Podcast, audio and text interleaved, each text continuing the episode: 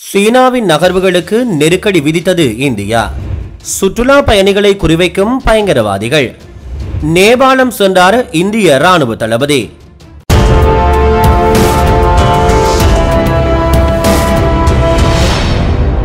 India கடந்த இரண்டாம் திகதி இந்திய பெருங்கடற்பரப்பில் உத்தியோகபூர்வமாக பிரதமர் திரு மோடி அவர்களினால் ஆரம்பித்து வைக்கப்பட்ட ஐஎன்எஸ் விக்ராந்த் விமானம் தாங்கி கப்பலின் செயற்பாடு மிகவும் பிரம்மாண்டமான முறையில் காணப்பட்டு வருவதாகவும் இதனால் சீனா மற்றும் பாகிஸ்தானின் சட்டவிரோத மற்றும் அநீதியான நகர்வுகளுக்கு முற்றுப்புள்ளி வைக்கப்பட்டுள்ளதாகவும் இந்திய பாதுகாப்பு செய்திகள் தெரிவிக்கின்றன.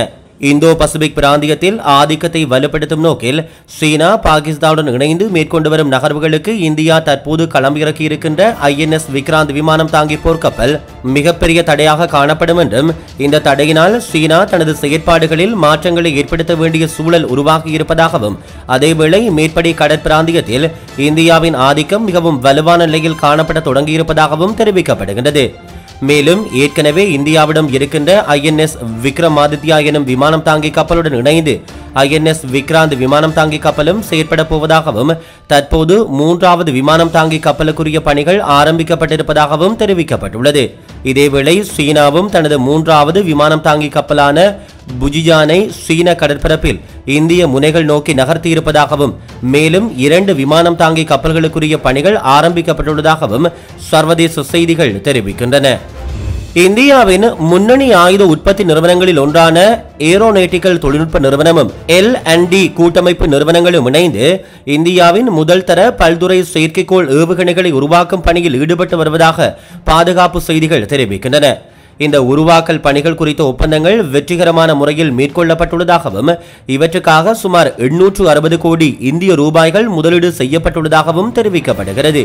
இந்த ஒப்பந்தம் சுமார் இரண்டு ஆண்டுகளை கொண்டதாகவும் ஐந்து பல்துறை செயற்கைக்கோள் ஏவுகணைகளை உருவாக்க திட்டமிடப்பட்டிருப்பதாகவும் இதற்கான தொழில்நுட்ப மற்றும் விண்வெளி தொடர்பான ஆலோசனைகளை இந்தியாவின் முன்னணி விண்வெளி நிறுவனமான இஸ்ரோவிடம் இருந்து பெற்றுக்கொள்ள முடிவு செய்யப்பட்டிருப்பதாகவும் ஏரோநாட்டிக்கல் நிறுவனத்தின் அதிகாரி ஒருவர் தெரிவித்திருக்கின்றார்.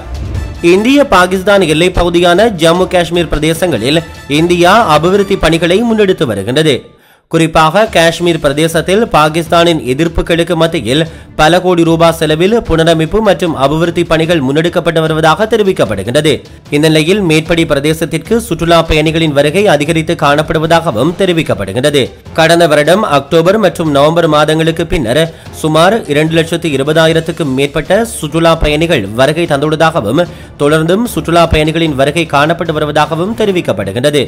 இந்த நிலையில் பயங்கரவாதிகள் சுற்றுலா பயணிகளின் போர்வையில் இந்தியாவிற்குள் ஆயுதங்களை கடத்தி வருவதாகவும் சுற்றுலா பயணிகள் திரைப்பட இயக்குநர்கள் திரையரங்குகள் மற்றும் சுற்றுலா வழிகாட்டிகள் ஆகியோர் மீது தாக்குதல்களை மேற்கொள்ள திட்டம் தீட்டியிருப்பதாகவும் இந்திய பாதுகாப்புத்துறைக்கு செய்திகள் கிடைத்திருப்பதாகவும் தெரிவிக்கப்படுகின்றது. மேற்படி தாக்குதல்களை முறியடிக்கும் வகையில் இந்திய பாதுகாப்பு படைகள் தயார் நிலையில் வைக்கப்பட்டுள்ளதாகவும் இந்திய பாதுகாப்பு செய்திகள் தெரிவிக்கின்றன.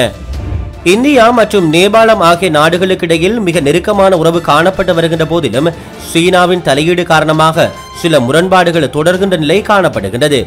இந்த நிலையில் இந்தியாவில் அண்மையில் பிரதமர் திரு மோடி அவர்களினால் அறிமுகப்படுத்தப்பட்ட அக்னிபா திட்டத்தில் நேபாள வீரர்களை இணைத்துக் கொள்ள வேண்டாம் என நேபாள அரசு இந்தியாவிடம் வேண்டுகோள் விடுத்திருந்தது. இதனால் அதிருப்தியடைந்த இந்திய அரசு நேபாள அரசுடன் சில விசேட பேச்சுவார்த்தைகளிலும் ஈடுபட்டிருந்தது குறிப்பிடத்தக்கது.